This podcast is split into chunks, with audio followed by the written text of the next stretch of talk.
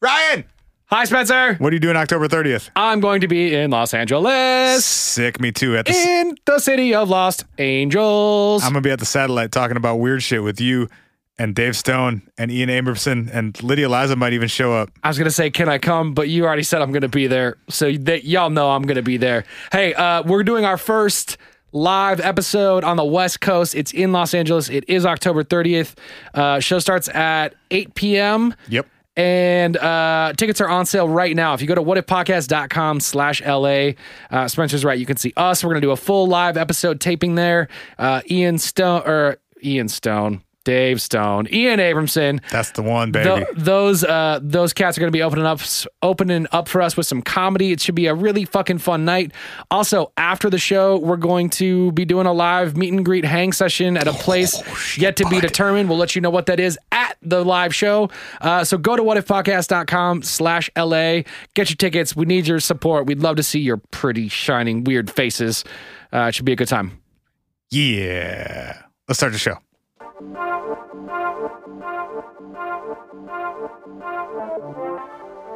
Hi, welcome to the What If Podcast. Your host tonight is going to be Spanker Wetland and then uh, yeah, Ryan Crapper Thap. Enjoy.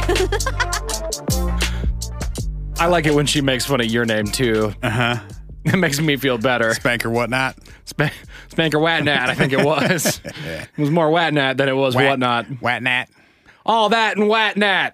What's up, man? Hey. How are you? Ah, sore. How the frick are you? Hurting. I can't say how the frick are you. That's not in Swery Boy's character. Well, We did we threaten. do what we want. we did threaten recently to uh to try to do a no swears episode for uh what if loves the kids. You know, Huh?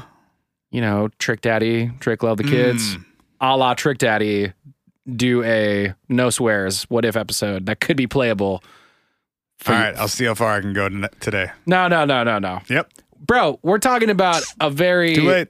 but I'm gonna ruin it right away. Well, all right. Why are you sore? Did you run a thousand miles today? 11. It's too many. Pretty close to It's too many. it's closer to a thousand than I've ever run. Mm. So there's that. It's too close to a thousand. It's too close to gotta walk that back, but yeah, Uh, you know the old the old legs are have felt better. I biked thirteen miles today. Sick. eh, And my legs hurt. we but- should have gone like boxer trainer on it and Me coulda right run next to behind you? Uh. Yeah, Dun, dun, dun. like the the cut scene from uh, Punch Out. Oh, cutscene from Punch Out. It's okay. That's like a almost thirty year old reference. Okay, yeah. Is that a movie I haven't seen? no, the Nintendo game. Oh, an N64. Yeah, in between Yeah. like every couple matches, they would show Lil Mac running behind the the fat dude on the bike. Okay. in his- Okay. in his pink sweatsuit. okay. Sick. Yeah. Wow, you have a very specific Yeah, memory. I'm not sure why. Played a lot of Punch I, Out. I did or- actually. Yeah, Okay. Yeah. I did But not play a lot about of Punch-Out. 25 years ago or so. It's- It fucking stuck, but You know what? Very stuck. very few things stick in here, but when they do, they're usually useless. they're usually useless and like hyperbolically specific Uh-huh. in the other direction. So s- specific as to be totally pointless. Proud of you. Hey, That's what I got. I'm proud of you. Uh, well, congrats, man. You got to be like T minus a couple weeks till you're you're half. 21st of this month. 21st of this month. That's three Mm-hmm. weeks away, bud. Nah, not even. Not just about. Mm-hmm. Sick. Mm-hmm. That means I'm getting married in four. What's up? That's correct. Let's go. I've reworked the uh, my my training schedule a little bit, so I don't have to Mm. run 10 in the middle of your bachelor party this weekend. Okay. Is that why you're not coming up I feel till like Friday? that would go poorly for everyone. Is that why you're not coming up till Friday? Well, it's- it's you're part like, of the shit, I'm going to reason." run down here. I'm, I'm just gonna run up, run the whatever 150 miles north. See, I'm leaving. I'm leaving tonight. Actually, I'll, I'll meet you guys Just there on Friday. grab a beer, turn around, and be like, all right, I'll see you guys on Monday. Just go over your ass right Sleep in the back. yard for a couple hours.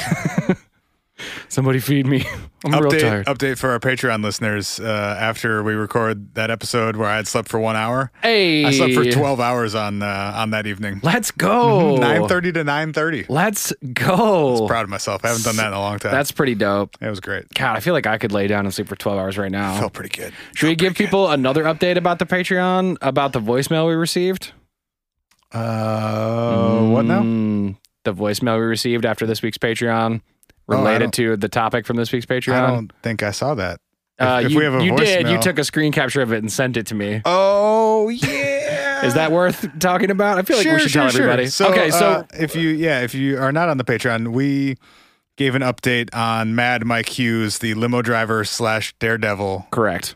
uh, and he's he's doing another thing where he's launching his dumbass into space on a uh, on a water heater he found on Craigslist. Mike, you gotta watch out, bud. anyway, so we this is probably ruining our chances at interviewing him, but we uh we hit up the contact form on his website on last week's Patreon. We said we And- wanted to ask him about his uh, his stunts and his tricks and where he's headed and his belief in the Earth being flat. Yeah, and he he called us back um within like an hour, I think. And and said that he's down. Should we play it? Um Or should we not play it? yeah, whatever. I'll let's see if I can find it. All right. Here we go. I think this is I think this is the one. Oh, hey, it's Mad Mike Hughes. I just got your email. Um, yeah, I'm interested in doing something with you. You know, I, I need to check to see if my Skype account's still current. I'm pretty low tech. Anyway, uh, nine All right. Oops. well, day, uh, right by my house, but, um, 612 area code.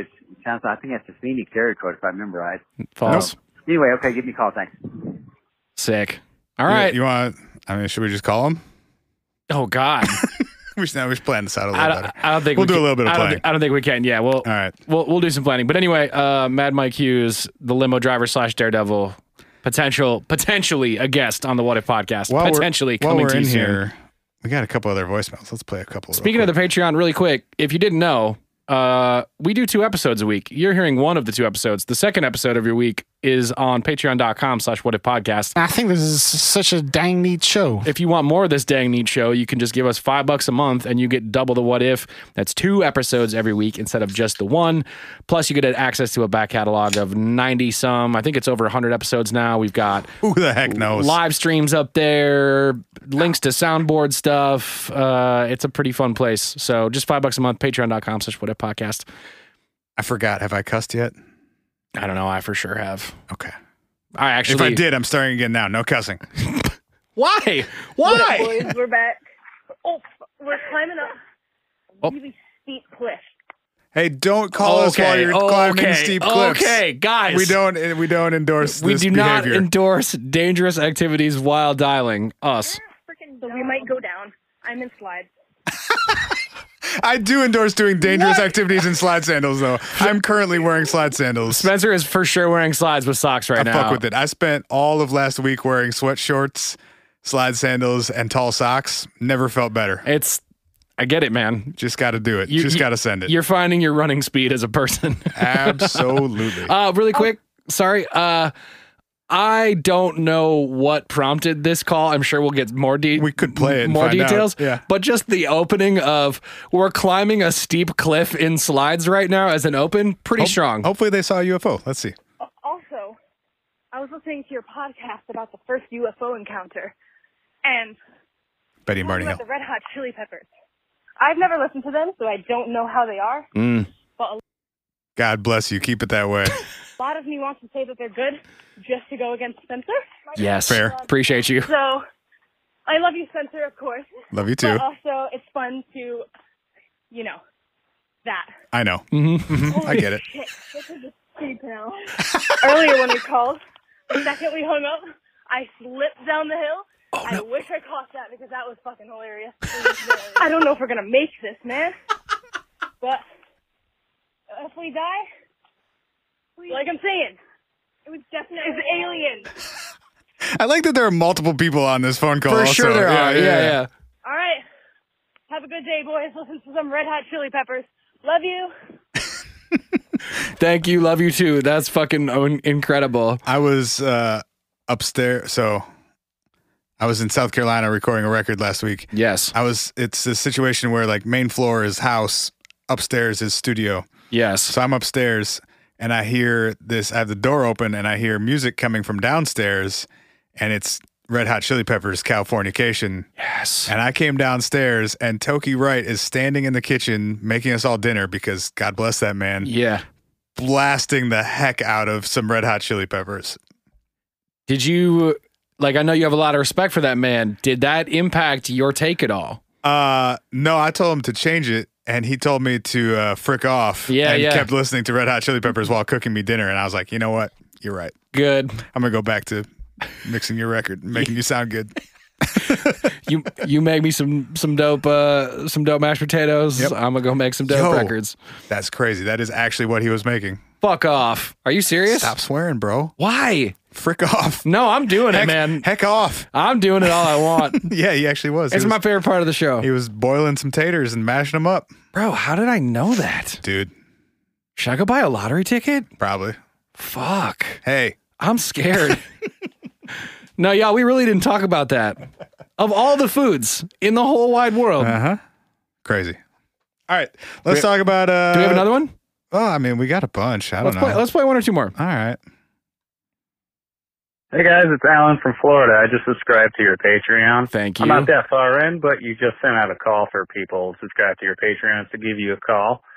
Uh, so I'm Sick. doing that. I don't know if you're still calling people back 'cause again, I'm very behind. But if you call me back, that'd be rad as hell. I'm trying to bring back. I'm trying to bring back rad. I don't know how successful I'll be. I say rad, but, uh, don't worry. Um, love you. Bye. awesome. Should Yeah. we call Alex? I I've got ten thousand things that I've Mm, want to get to this week all right. to the point where it could be two parts, but I don't want to do four weeks of UFOs in a row. So we'll call Eh. Alan back on the Patreon. Let's talk about UFOs. We could do four weeks. Well, of, we'll uh, see how it goes. UFOs. I always try and cram it in, and then it never ends up working. But I'm gonna try. Guys, guess what we're doing this week? You probably know because you already hit play on this episode and you saw the title, but we are doing the OGest We're catching up on all the classics, of but OG classics.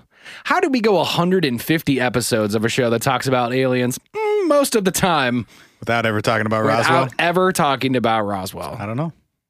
I do not know. I was uh, I was reading, so I, I read Stanton Friedman's book. Another, I've read two Stanton Yes. Friedman books in the last couple weeks. God bless you and him. Uh, Crash at Corona. Oh, is that the name of it? Yeah, Mm, that's not Roswell. and I well, you know, it's it's seventy miles. Adjacent. Yeah, and I was at my in law's house, and my father in law was like, "What are you reading?" I started telling him about it. Turns out he used to live at Roswell Air Force Base when he was a kid. Fuck out of here. Not in the 1940s, unfortunately, but I knew. So his his dad, my uh, grandfather-in-law, Yeah, I'll allow it. was a was a, a surgeon, and they bounced around to uh, like ten or twelve different Air Force bases when he was a kid, Bro, that's crazy. and he spent. I think he it was, said it was like a year and a half or two years at Roswell. Damn. Mhm. This would have been mm, late 50s, early 60s, but You know, if we wanted to start a hoax, this would be a really good time for you to continue what your father in law said about his time at Roswell. well, When sorry. you interviewed him, did he say how many aliens he saw? that he clapped them cheeks? Gross. What? It's maybe my least favorite part of that whole meme. Mm, it's pretty good. Is it? anyway, um, I read yeah, Crash at Corona, 'Kay. which is Stanton Friedman and Don Berliner's book. Okay. There's also uh, The Day After Roswell, written by Philip J. Corso Mm. and William Burns. Have you ever on the early seasons of Ancient Aliens, the dude with the uh, he's always got like the transitions lenses on. Bro, they all have transition. Well, lenses. anyway, this Philip Corso. Bill, no, Bill Burns, William Burns. oh, William, I'm going to look up a picture right now. I didn't get too far into that book uh, because in the introduction it says, "quote The military found itself fighting a two-front war, one against the communists and one against the extraterrestrials. That didn't happen. So we used the extraterrestrials' own technology against them, feeding it to our defense contractors and then adapting it for use in space-related defense systems." It took us until the 80s, but in the end, we were able to deploy enough of the Strategic Defense Initiative, Star Wars, to achieve the capability of knocking down enemy satellites, killing electronic guidance systems, and disabling enemy spacecraft. It was alien technology that we used lasers, accelerated particle beam weapons, and aircraft equipped with stealth features. And in the end, we not only outlasted the Soviets and ended the Cold War, but we forced a stalemate with the extraterrestrials, who were not so invulnerable after all. Bro. Yeah, I didn't make it very far into that one.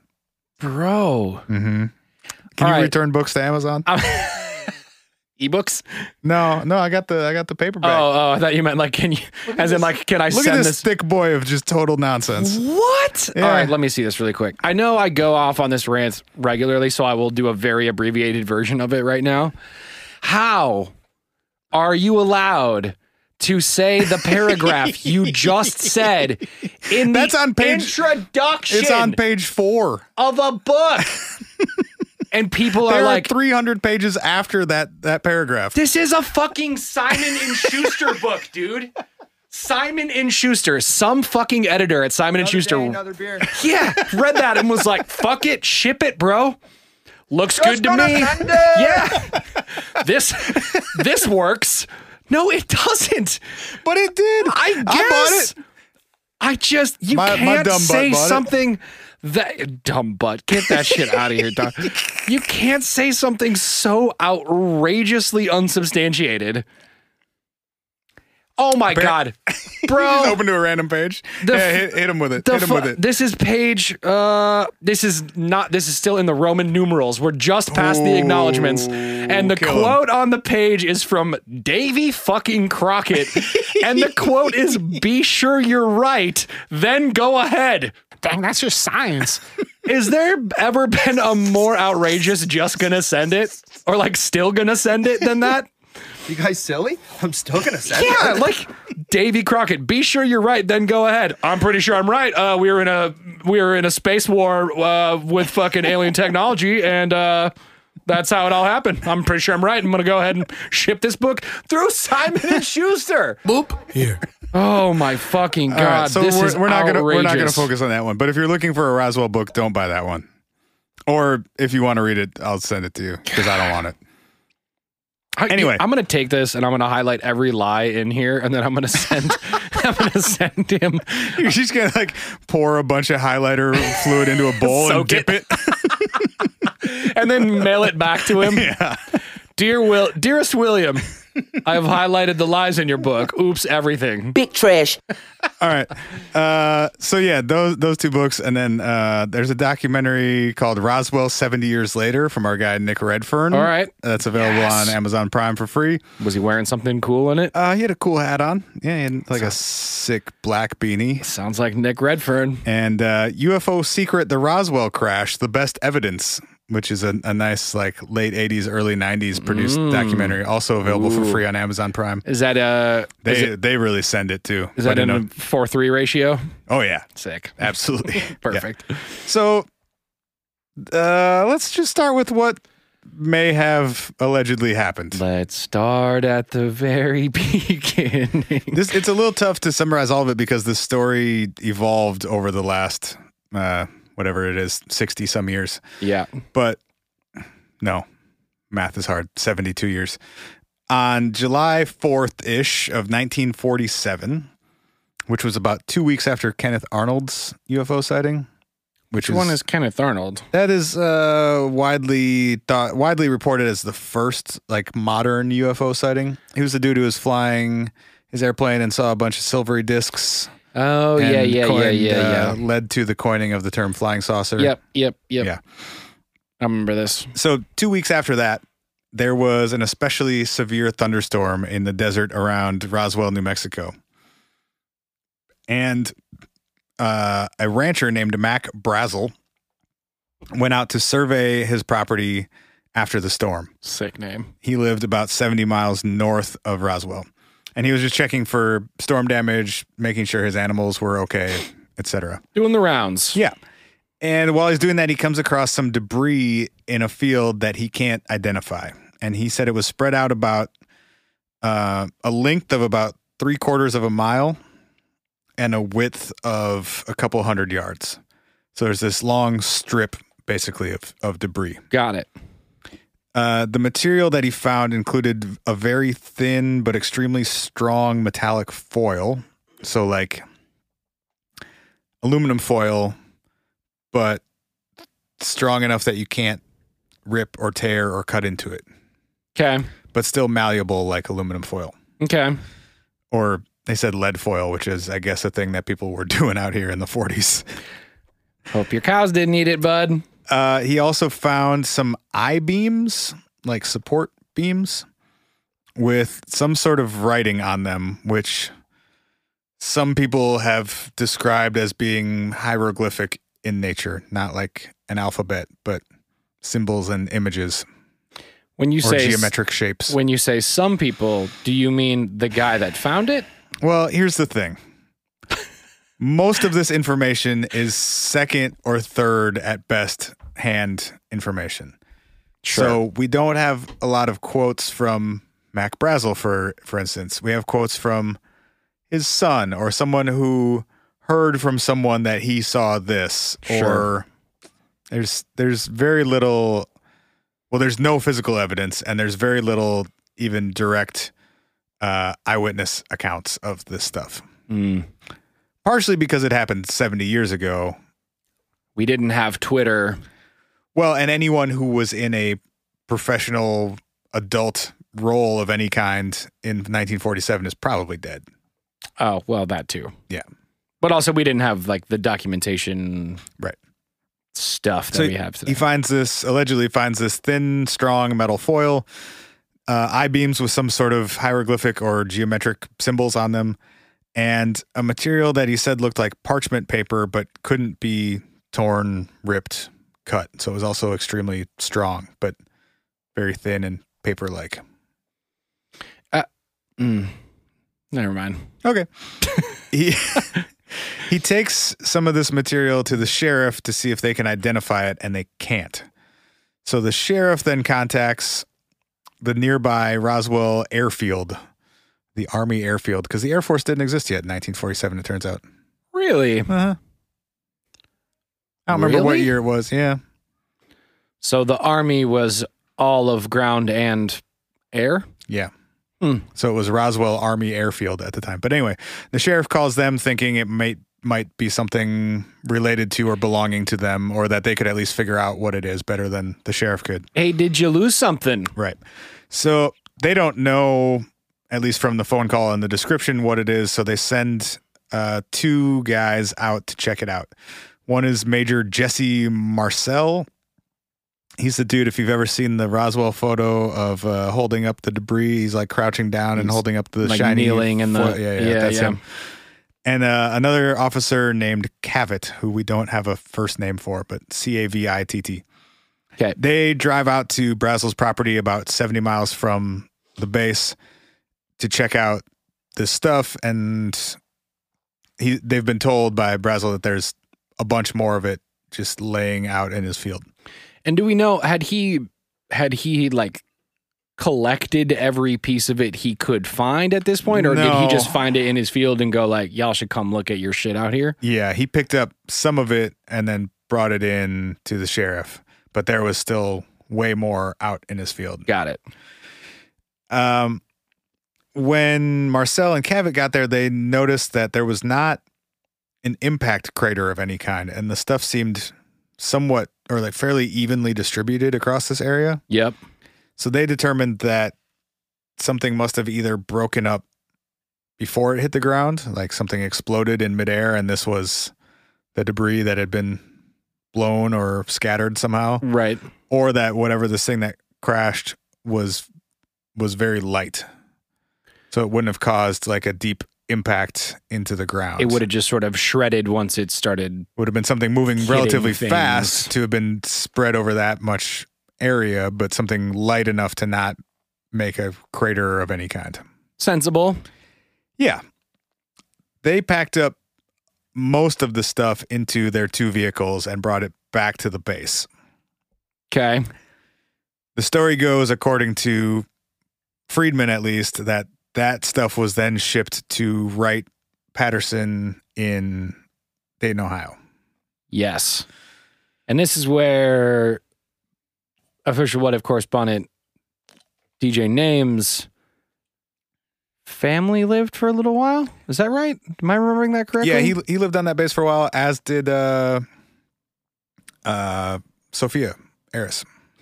Why do all of our friends and family live on famous They went alien to they went to bases? school together at Wright Patterson for a while.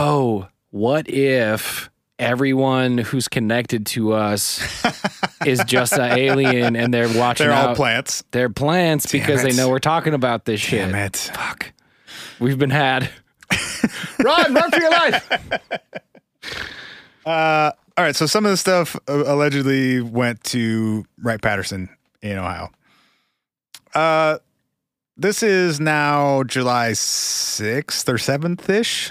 The dates vary depending on the account. I saw that too. I saw like some like in one version of it I saw that he said he had first noticed something in his field as early as like June 14th or something like that. oh, really? I haven't seen But then that. but then somebody was like, "Oh yeah, but then he, it was corrected later that it was actually early July. I don't know. Okay. Uh, everything that I've read is puts it somewhere between like July 4th and the 8th. So some of this stuff starts coming out through the press around the 7th or 8th.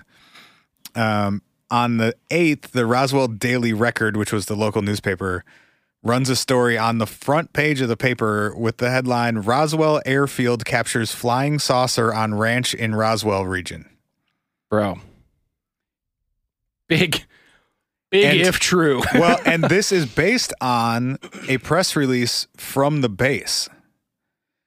And in the article, it reads, quote, the intelligence office of the 509th Bombardment Group at Roswell Army Airfield announced at noon today that they have come into possession of a flying saucer. So they sent out an actual press release saying, we found a flying saucer out in the desert. And now we have it. So my question about this is Jesus. where did Punch the shit out of my microphone. He's getting excited. We're getting revved up over here. I swore. It's all right. 25 minutes. Ass. Ass. Eat pant. Eat pant. Carry on. Um, was this so? We talked about the um, the Kenneth Arnold sighting being the one that sort of coined the term flying saucer. Yeah, he he said something like it looked like something skipping across. I, I don't remember exactly what he said, but he described them in a way that then a news article about it called them flying saucers, and then that stuck. Okay. I guess my question is like, whose reckless ass on this army base allowed a term that was not like, I I mean, it, it doesn't mean anything at the time, right? Well, I had a hard time finding context around just how well known this topic would have been at the time. Okay. Like, what- like how big of a deal was the Kenneth Arnold sighting? Was that a national news story? oh, sure. And that enough so that two weeks later, people would have uh, related this to that story? But like, they couldn't have come up with that term independently. Right. So it, I mean, it had to have infected them somehow. So jump. uh, We can jump ahead a little bit, I guess. Uh, if you look at it, well, either a they both saw or and or captured real craft from another planet. Yes. Kenneth Arnold saw them. Two weeks later, the army captured one. Right. Or the army is using this as a cover story for whatever ac is actually going on, trying to capitalize on the recent uh, public interest in flying saucers and the like. Right. But like but if the army itself is releasing a press release with the phrase flying saucer in it, Yeah. that's not the press trying to capitalize. That's like no, no, I'm, I'm saying I, the army may have been in an attempt to create a cover story for whatever was actually going on.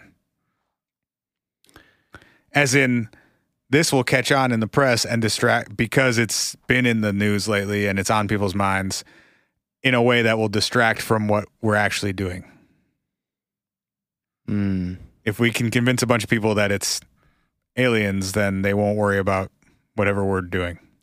You know, Which then, to be fair, the next day they released a second press release claiming that it was just from a weather balloon. So they also acknowledged that they goofed Is it one way not or the other. potentially the ultimate irony in the history of all of this stuff that the possibility is that everyone thinks the government is covering up UFOs and the reality is that the government decided to use the concept of UFOs to cover up everything else Uh, there's absolutely some of that happening. for sure There are documented instances of that, and we'll probably talk about a couple in this episode. But isn't that just like a phenomenal and ultimate irony that everyone's like, what's the government really hiding? They said it was a flying saucer, but then they said it was a weather balloon. I bet it was a flying saucer, and they're trying to cover it up now. And they're like, no, well, because now you're never going to guess that it's a third thing. right. Yeah. Exactly. Yeah. You're, you're not going to know that this was a balloon from Project whatever, Mogul or Yeah. Mogul, is that right? Yeah. This is a balloon from Project Mogul with an audio recorder on it, listening to Soviet Union atomic bomb detonations from hundreds of, or hundreds, if not thousands of miles away. And Yeah. like, yeah, Right, which is you'll- I think you know to skip ahead to the, the end of this whole episode, probably what was actually happening.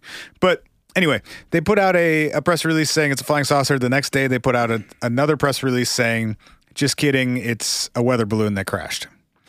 Now, a lot of the reason that this has caught on or got reinvigorated later is because the weather ex- weather balloon explanation doesn't make a ton of sense. Mac Brazel had found and returned weather balloons on his property before. Oh, that's interesting. So if he found a weather balloon, he's not going to call the sheriff and say, I don't know what this is, after he's found several of them before and brought them back to the base. He's going to say, WTF, mate. He's just going to pick it up and bring it back because they paid people to bring them back. Right. Oh, did they really? Yeah. Oh, Because they want, if you don't get them back, you don't get any of the information from them. right. So they would, yeah, they I see. So he's not going to go, what the fuck is this? He's going to go, oh, sick. I just made another 50 bucks. Right. Also, weather balloons don't spread out over three quarters of a mile. They're not that big. Right. The balloons in Project Mogul were, but uh, Hmm. but I think that's what really muddied the waters is that at that point it became apparent that the military was lying about at least some aspect of this, Right. and then they had already put out the flying saucer bit, so people were like they're lying and there's something about a flying saucer. Now there's some weird shit. Lit. I'm cussing. Fuck it. Fuck it. We are the sweary Just boys. gonna send it. Uh, Mac Brazel was also uh, again allegedly taken into military custody for a week, which, if we're assuming is true, there's again very little to no documentation of almost all of this. It it could support either side of this story, either the side of there was really an alien spacecraft that crashed and they needed a week to either debrief him or brainwash slash reprogram him or uh, make him an offer convincing enough to never talk about aliens for the rest of his life. right. Or if we're going the this was a secret Project Mogul related uh, crash where one of these balloons that was spying on the Soviets that no one knew about. Well, now he knew about it. And not only did he know about it, he had pieces of it in his possession So- for an amount of time that they weren't sure of. He could have Right. had it for weeks before he brought it to anyone's attention. Right. They don't know what he knows. You got to find out what he knows and you got to convince him to shut the fuck up about it without actually telling him what's going on at the same time. Right. Like they don't know that if if the Project Mogul balloons had audio recorders on them, potentially with you know, I mean, Could- you got to figure out what he knows. Yeah. Yeah. And if he actually knows some stuff, then you got to convince him that he either doesn't know stuff or you got to give him enough money to not tell anyone about the stuff he knows. right. Um, Okay. That's like the the earliest version of the story. Word. Sort of stops there. This happened in 47 Right. and it went away pretty quickly. There was the story the, on the 7th or 8th, and then the story, the follow up story the next day saying, just kidding, weather balloon. And most people just dropped it. I think partially because we were two years removed from the end of World War II. If the government tells you, especially in a town that is, I think a third of the people living in Roswell at one point worked for the government or military Oh, that's wild. I didn't know that. that base mo- or the base closed at one point and uh, a third of the population of Roswell left overnight. Damn, that's wild. Um, but anyway, if you live, you know, near an Air Force base, you just won World War II. There are Right. things flying through the sky, and the military says, "We got this covered. Don't worry about it." You're probably not going to worry about it. Right. especially Right. if given the extremely mundane explanation of a weather balloon. It's not even military related. We're just checking. We're checking the weather. We're checking Yeah. the forecast. Yeah, yeah, yeah. You've got enough faith in that. Yeah. So the story didn't really pop up again until the 80s when people started writing about it. And that seems like the point where a lot of the extra stuff enters the story in terms of actually recovering a UFO and recovering both living and deceased aliens. Let's fucking go. what do we know what resuscitated this story in the 80s? Like was there a moment or an Well, individual there or was a, uh, there was a book written by uh, William Moore and Charles Berlitz, who also wrote that wild ass Philadelphia experiment book that oh, we talked about way back when, Oh Jesus. which was full of extremely suspect uh, reporting, I guess, to be generous. I'm fairly certain that's the first episode we ever did where we put we we said we're going to start the episode Mhm. with an allegedly quote and we're going to close it with an allegedly So those quote. guys brought it back in 1980 with a book uh, called, I think it was just called like the Roswell Incident or something like that. William Burns, uh, not William Burns, uh, William Moore also got caught up in the whole disinformation stuff that was going on in the 80s with Mm. um, Paul Benowitz Yeah. and Richard Doty. Mirage Men. Yeah.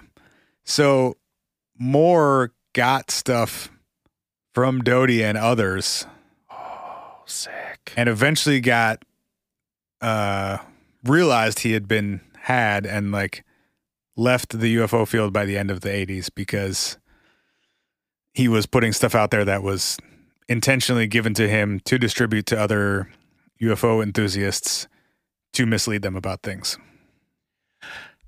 So that's how this story got reborn is through that guy. That's and that's the point, as far as I can tell, when aliens and actual UFOs being recovered enter the narrative. interesting.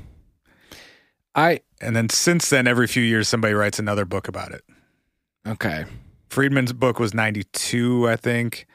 That Burns and Corso book was like early 2000s. There are a couple others, but Do we know like I know that all of these stories have had a pretty um significant impact on the city of Roswell as a whole like it is a mecca at this point mhm. do we know was that evolving in the city previous to the 80s or was it more of like Hmm. like did the elevated intensity versions of these stories that came out later yeah. were they the ones that had the like impact on So in the one of the documentaries I watched, the uh, Roswell 70 years later one, yeah They actually start the film by interviewing the mayor of Roswell, oh that's cool and he mentions the the base or a base. I don't know if it was Roswell, like the Roswell Air Force Base, but a base or maybe that base closed. I think he said in '67 or '68 or something, and that's when a third of the population left. And he actually credits the tourism based on the UFO and alien stuff as like with helping them survive economically Wow. and transitioning to a more tourism based economy out of necessity almost or not almost out of necessity So it's it it had historically been in everyone's best interest to uh turn that knob a little bit. play it higher. up yeah buy Yeah, into yeah, it yeah that's that, that's his take at least I mean, he's got a pretty viable take as Right. the fucking mayor. Right. Also, that, Interesting. that interview is now whatever twenty some years old. But But still, I mean, if he, I mean, Or no. no, just kidding. Seventy years later, that's only a couple years old. Getting my two docs confused. oh, okay, Seventy years after forty-seven would be two thousand seventeen. right. Is he the current mayor or he was a mayor? Don't know. Okay. Let's come on. Yep. Yep. no, we're good. We're good. Uh, all right. So aliens and UFOs start showing up. A man named Grady Barnett claims that he saw the actual craft and was perhaps the first person to find this craft. He was a field engineer for the U.S. Soil Conservation Service Okay. and was working out in the desert when he found a metallic, he said, a quote, large metallic object stuck into the ground. And some alien bodies hanging around it. Bro, you can't just. I have a quote from him. Please let me hear it. They were like humans, but they were not humans. The heads were round, the eyes were small, and they had no hair. The eyes were oddly spaced. They were quite small by our standards, and their heads were larger in proportion to their bodies. Their clothing seemed to be one piece and gray in color, and you couldn't see any zippers, belts, or buttons. They seemed to be all males, and there were a small number of them. And this is from. This is from a dude named Grady Barnett who claims to have been working out in the field for the U.S. Soil Conservation Service when he saw a UFO with some aliens around it. what year though? Well, he claims this happened in 47. But what year's the quote from? Though? I don't know. Okay. Is it a quote? Who the fuck knows? Yeah. Is Grady a real person? Did somebody at some point s- put those words in quotations and attribute it to a guy named Grady? Yes. Yes. That's about Yes, all we they can did. defend if I say. Okay. I I know this is mad stupid, but I'm gonna say it out loud anyway. Great. um, I'm excited. I you know I think about these stories just in the most recent context we have of the hypothetical version of Roswell that is a top secret intelligence related like international geopolitical weapon of either investigation or intelligence or defense or whatever Mhm. crashes in a field.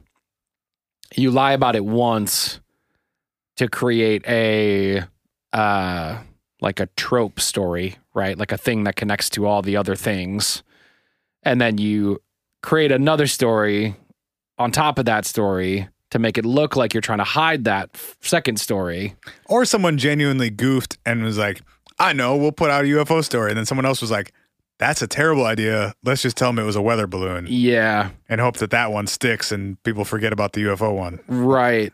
But like regardless, I feel like what I'm thinking about in particular right now is all the stuff that's being leaked, quote unquote, or whatever through uh to the stars. And thinking about it as like Hmm. Man, the more and more I think about that stuff, and we can't get into it because I'll. It'll take the rest of this episode. let's go. The more and more I hear from them, the more it seems like it is a military based disinformation thing. Yeah. That wouldn't surprise me at all. They have a bunch of military ties. Elizondo is all, you know, all up in there. Yeah. They're constantly referring to things as threats and about how dangerous everything is. Yeah.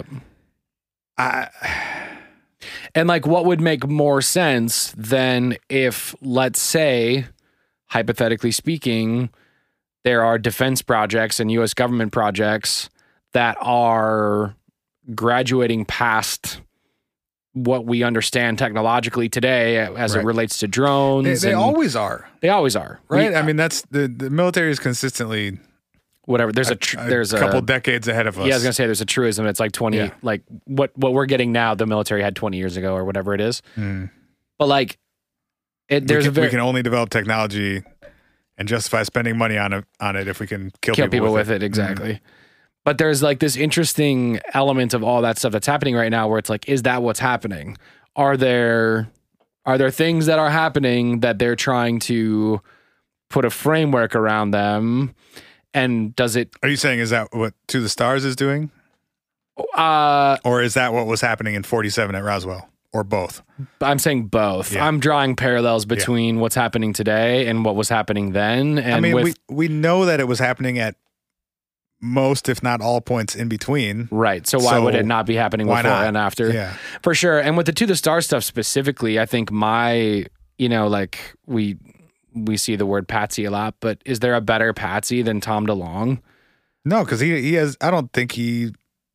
I genuinely don't think he realizes what he's doing.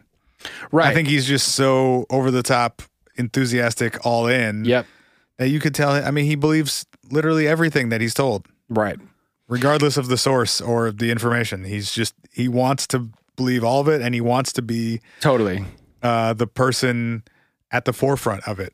and it makes me think about i remember in the uh in the first meltdown episode we did with rob where we talked about the interview that tom did with joe rogan about the story of like the airport denny's i think it was where tom says he got approached in an in a in a denny's in a fucking airport by someone who said i've got i need to talk to you about something You know, man, I was just um, I don't remember where.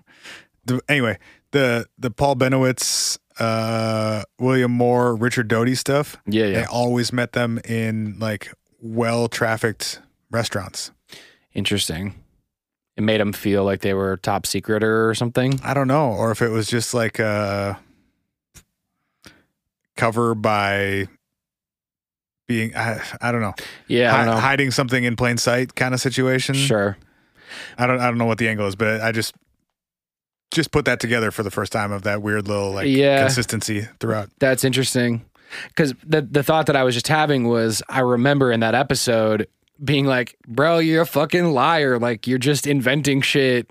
And I and now I don't Oh, that- think he I don't think he's lying, man. I don't I just think he's like he's in some shit that is above his pay grade. and that's the the first time the first time that I have had a different take right now is oh maybe they just said if we pull Tom DeLong aside into Denny's and tell him that we're top secret agents and we have information Dude, for him, he's who- gonna like fucking be You know what, though? in it forever. Who wouldn't? Preach. Right? Yeah, you and I would both be like, I'll hear you out. I'm g- I'm gonna go listen at least, and if you show me something convincing, I'm gonna have a hard time just putting it away and calling bullshit. Like, Right. and if there's you- got to be some, especially if you're already into this shit, and like when you're when you're actively investigating and spending your own money and like committed to the level that all of these people that have been Yeah. used in that way are, your curiosity is got to be insurmountable at that point. Totally, hundred When- percent. When you've committed so much time and money and energy to finding out a truth, and someone presents you with something that could be that truth, I don't know if you can ignore it. and it's someone who legally is allowed to flip open a badge that And says, lie to your face. "Yeah, flip open an Air Force badge and a Manila envelope with fucking photoshopped photos in it, shut the whole thing, and say this never happened." Right. Like that's completely legal for them to do, and totally fuck up your brain, and you walk out of a Denny's in the fucking Newark, New Jersey airport, and you're like. Yeah. Holy freaking shit, buddy. Yeah. I don't know. I guess I guess my m- my mind so frequently has been people invent more of this than than they even maybe personally realize.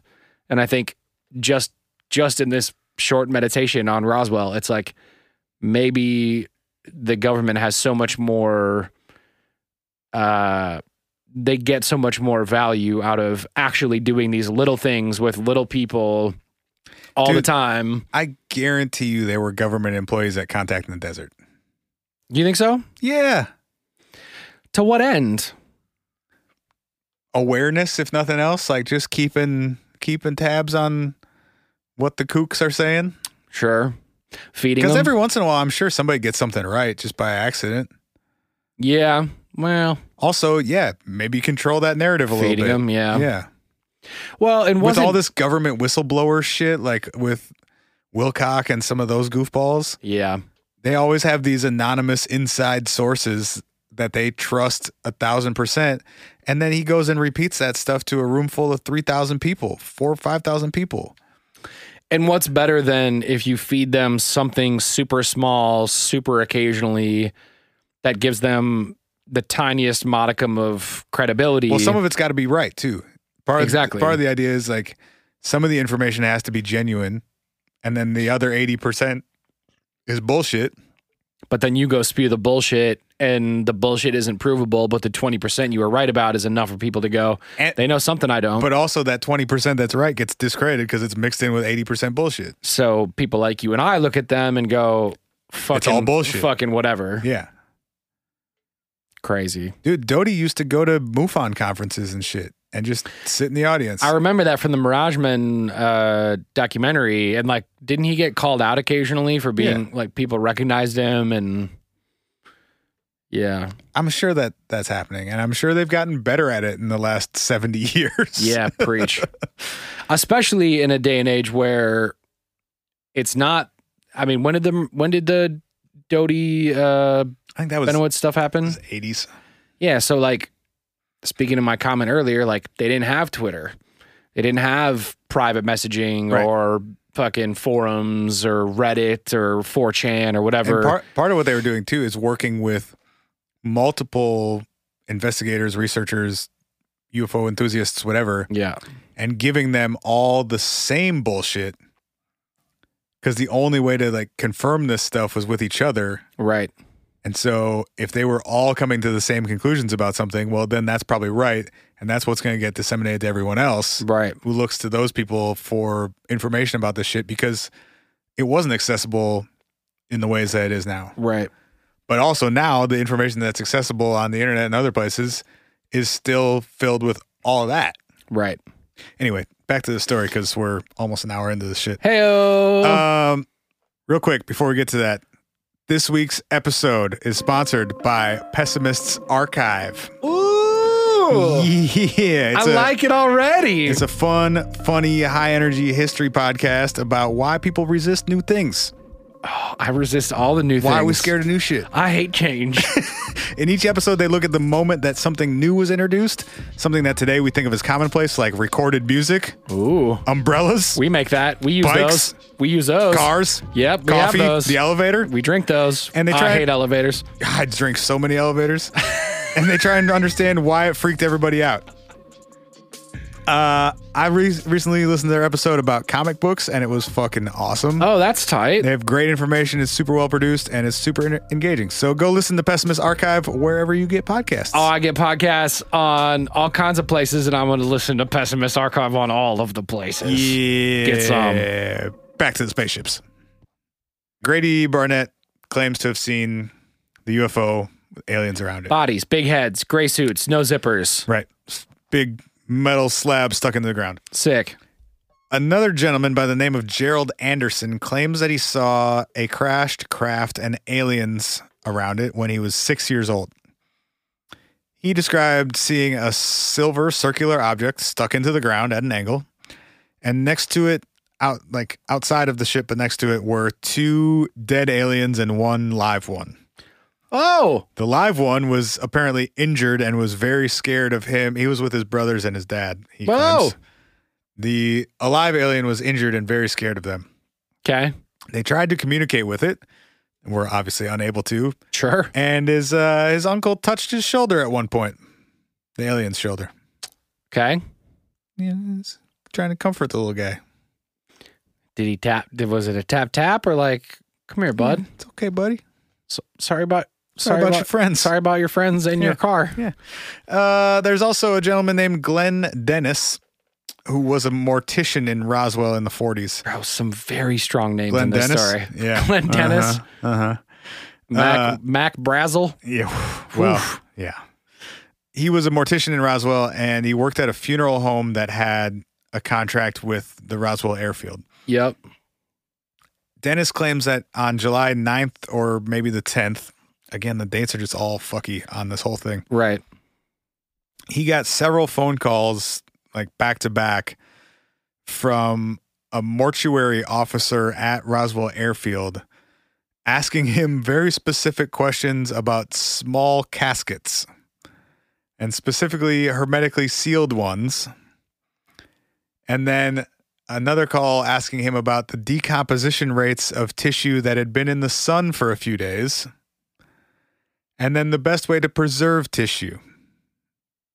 What?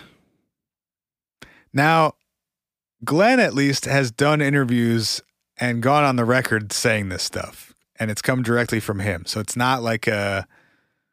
I heard from my dad who talked to a guy in a bar once who that said worked this. there. Yeah, yeah, yeah. Glenn has gone on camera and told this story from a firsthand perspective. Now, he never actually saw anything, but he had some very weird conversations with people. He also, that same day after he got those phone calls, went to the base hospital, which was attached to the mortuary.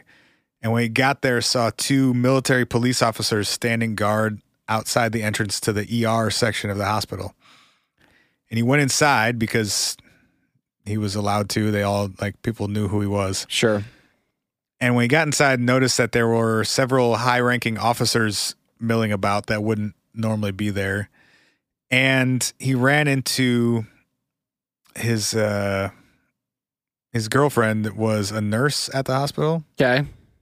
sees her in the hallway and she starts yelling at him like what the hell are you doing here you got to get out you're going to get us both in trouble you're going to get me killed Yikes. you got to go this Amazing. commotion is noticed by the military police officers they go grab him and escort him out And he said, "But let me see them aliens right quick." Well, she then called him later that day and told him that there were three alien bodies at the hospital. Damn. She said they had been found about a mile or two away from a crashed craft and that they were then brought to the hospital. One w- two of them were dead and one was like real fucked up Got it. they met in person a couple days later to talk about it. She told him basically the same story. Yep. She leaves saying that she's sick and has to go back to the hospital. Okay. Dennis never hears from her again. Oh no! Point of separation, bud. Uh-huh. Point of separation. what if you've learned anything from this show? Point of separation. Never sees her again, writes to her at one point, and his letter gets returned to him marked deceased. Oh yikes! Mm-hmm. Again, allegedly, but at least according Good story. according to Dennis. According to someone who wants to put their name behind it, Yeah, right? He's at least speaking for himself, saying, this happened to me. I, s- I heard this. I had these conversations. This happened to me. Again, Let me get that letter, bro. of course, there, yeah, exactly. There's no, in 70 years, not a single piece of physical evidence of any of these, like the main o- story or the tangential stuff, none of it has ever shown up. There are a hundred people who've, who've said, I saw wreckage. Bodies. I, I handled wreckage. My dad had some in a cigar box in his closet Oh, that's cool. and none of it has ever shown up.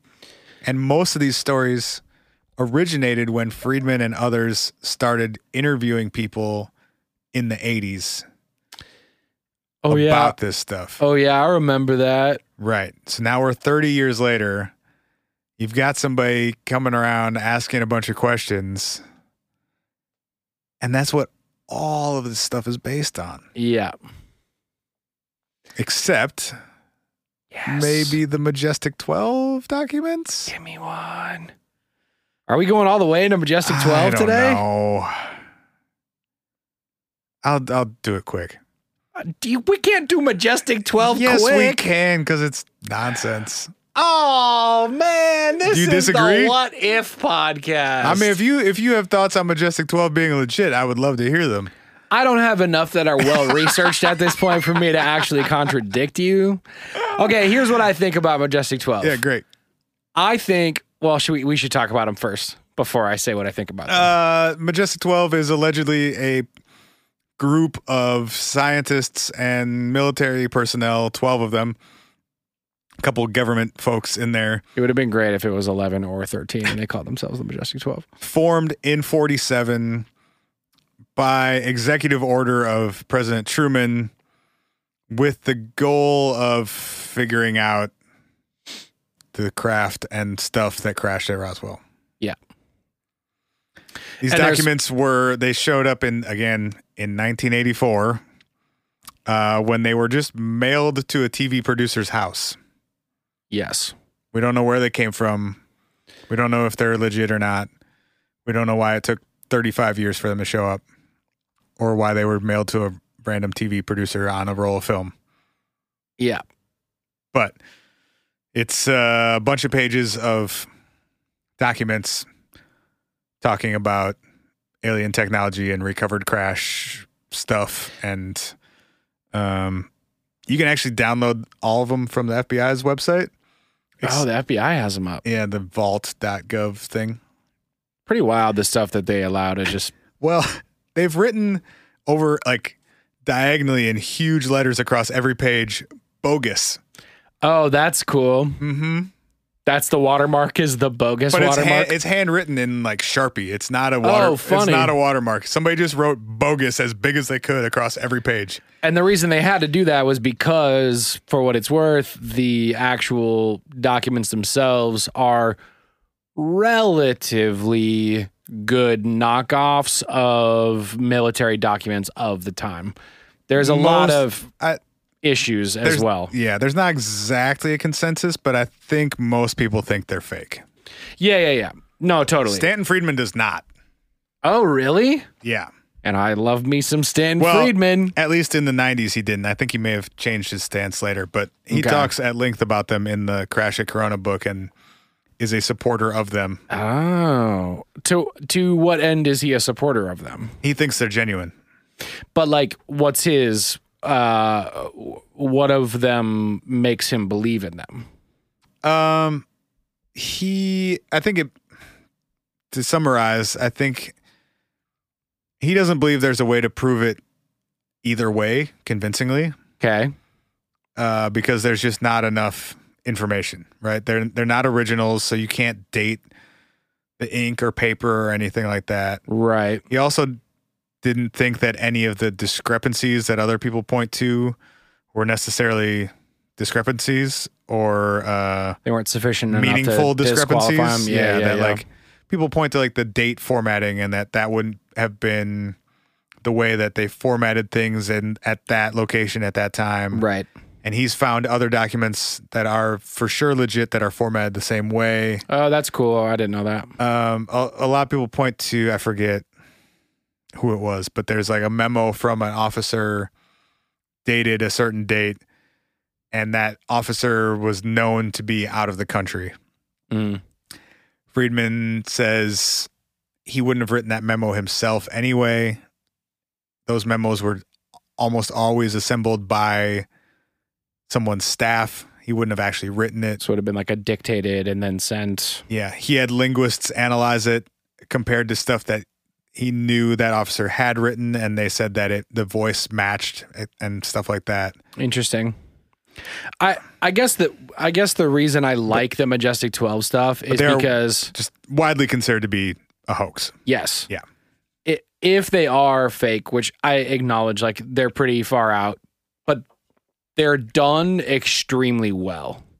Like if you Yeah. download them and you look at them and you look at the formatting and you look at the the different combined documents and correspondence and like it's a it is an extremely elaborate hoax. That's part of Friedman's argument too, is that if someone hoaxed this, they knew what they were doing. They would Yeah. have had access to information that the average person did not. Right, because So if they had someone- uh, to get the like the formatting correct. You had to know how military correspondence worked, and like Yeah. even if the dating was slightly different, you were getting like stamps correct, and because it is, it's like stamped and things are signed, and like it, like it's really elaborate. Yeah.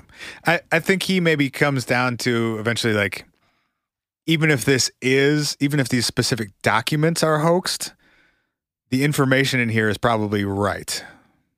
Mm, I know. I don't- I'm not saying I agree. yeah, yeah, yeah. That's that's a most leap. people I'm- most people don't agree with him on that stuff and I again, I think he may have changed his opinion on later them in life. Um I'm reading an old version of this book Yeah, yeah. or well, it was written a long time ago. Yeah, yeah. Yeah, no, I um I would like to at some point read all of them. I have not read all of them. I have read chunks of them. I just find them very interesting because it does feel like like if someone did all that work to send a roll of film to a TV producer and nothing came of it, like that is a I mean, we're talking about probably months of work to make these papers. I don't really know. I mean, I can't. I guess I can't. I'm just hypothesizing. I mean, it's like again though like why well whatever why a roll of film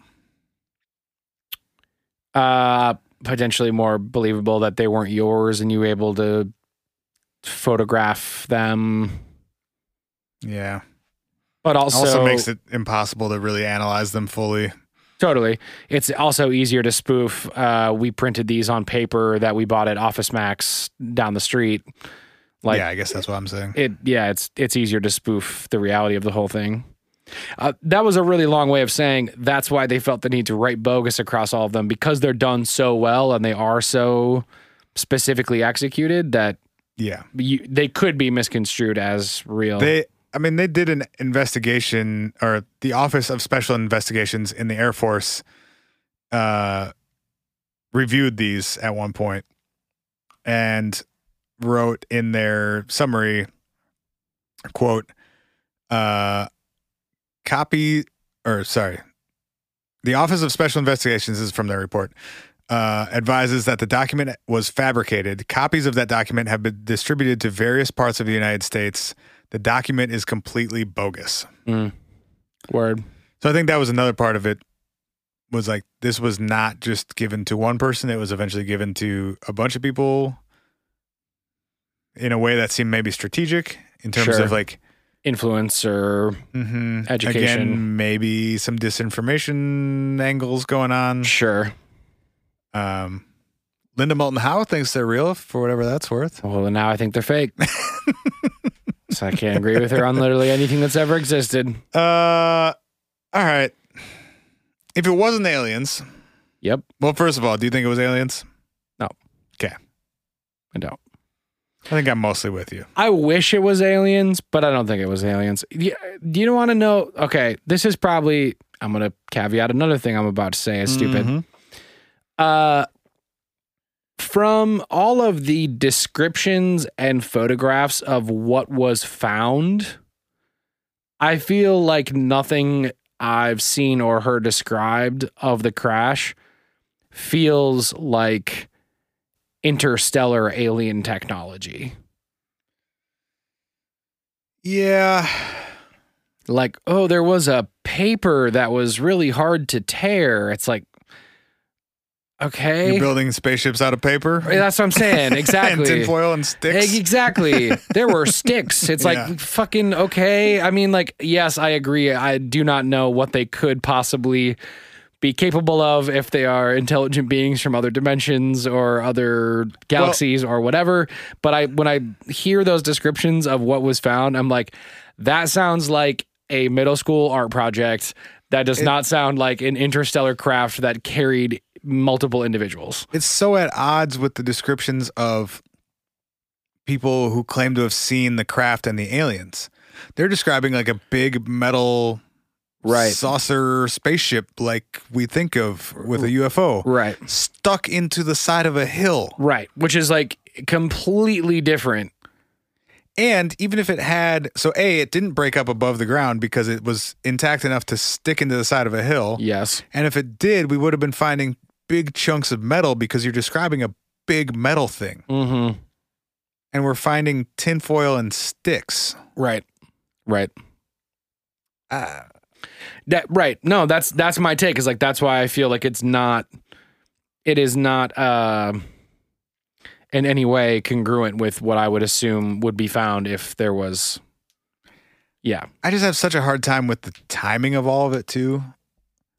Like, related this, to World War II or what? no, that this story was somehow successfully buried for 33 years. And then suddenly, now we all know that there were aliens and a UFO and Right. the only way that we know it is because a guy who we know was lying about UFOs interviewed a bunch of people. Right. I, uh, Right. Right. Right. show me one one thing that isn't a secondhand account. Show Right. me one piece of physical evidence or even one person who actually saw something and who can describe it in any meaningful way. Sure. You know what I think the the best and I think mm, the best piece of evidence and I think the primary reason why this story has lived on and on and on and taken on the life that it has is it's the newspaper page. It's the front page Yeah. of a city's newspaper that uses the phrase flying saucer found. Like Well, that and I think that's why people were so drawn to it in the 80s because you don't have other examples of that, especially Exactly. coming from your source is a press release from the army. Exactly. A hundred percent. And that's and to me, that's exactly that's exactly what it is. Is it's like it legitimizes it in a way that no other evidence, no other situation legitimizes it. Yeah.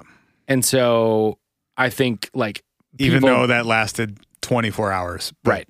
Yeah. But that but pointing back at that, you know, microfiche of that one head like one headline on the front page of a you know, of a state's newspaper was enough for most people to go, this happened, the news said it happened, and everything after they said it happened is a cover up. Yeah. Instead of Because going also, like, you know, our government lies and covers stuff up. preach. They've Right? acknowledged as Right? much at this point. Yeah. Like, uh, we have now, at least, and I think that's part of it too. Like, now we have so many legitimate reasons not to trust our government and our military. In the 40s, I don't think that was the case for most people. sure. So I think this story really started to catch on in the 80s, 90s, 2000s when we were like, oh, wait, we are doing some wild shit and lying to our citizens about it. Right. What else are they maybe lying up to us about? when and they for cor- how long? Yeah, and, when they corrected that take about uh, flying saucer became a weather balloon, that seems like that could have been a lie too. Right. Yeah. All right, dude. We did it. Roswell, I'm sure everyone's gonna yell we at us. solved it. We solved it. We're just you know what? No one's gonna yell at us. We're just gonna get like a few corrections in the Facebook group from Rob, like we do whenever we talk about UFOs. That's also and we will best- appreciate those and signal boost Rob's actual knowledge of these things. instead of our f- breath and fuckery. and we'll move on. Preach. That's exactly what we'll do. hey, y'all, thank you for listening to the show. We appreciate y'all for being here so goddamn much. Uh, We got a couple quick things to tell you about. Number one, Los Angeles. Go to whatifpodcast.com. Coming for that ass. slash LA. We're coming for that ass. We're going to be at the Satellite on October 30th doing a live episode with comedy from Dave Stone and Ian Abramson, and it's going to be fucking sick. And you should be there. We really need your support. So go to whatifpodcast.com slash LA, get your tickets. Uh, also, Spencer is right. Join the Facebook group. We're at like a thousand people in that motherfucker. We hang out and post memes and talk about the show. Spencer and I are in there posting photos of our fucking dogs and shit. It's dope. You should join us there. Uh, we're at What If Pod on all our social medias. If you want to leave a review, go to iTunes and do that. We love hearing from y'all. We love hearing what you think about the show. If you want to leave us a voicemail, 612 246 4614. We get your emails and we love them. It's hi at whatifpodcast.com.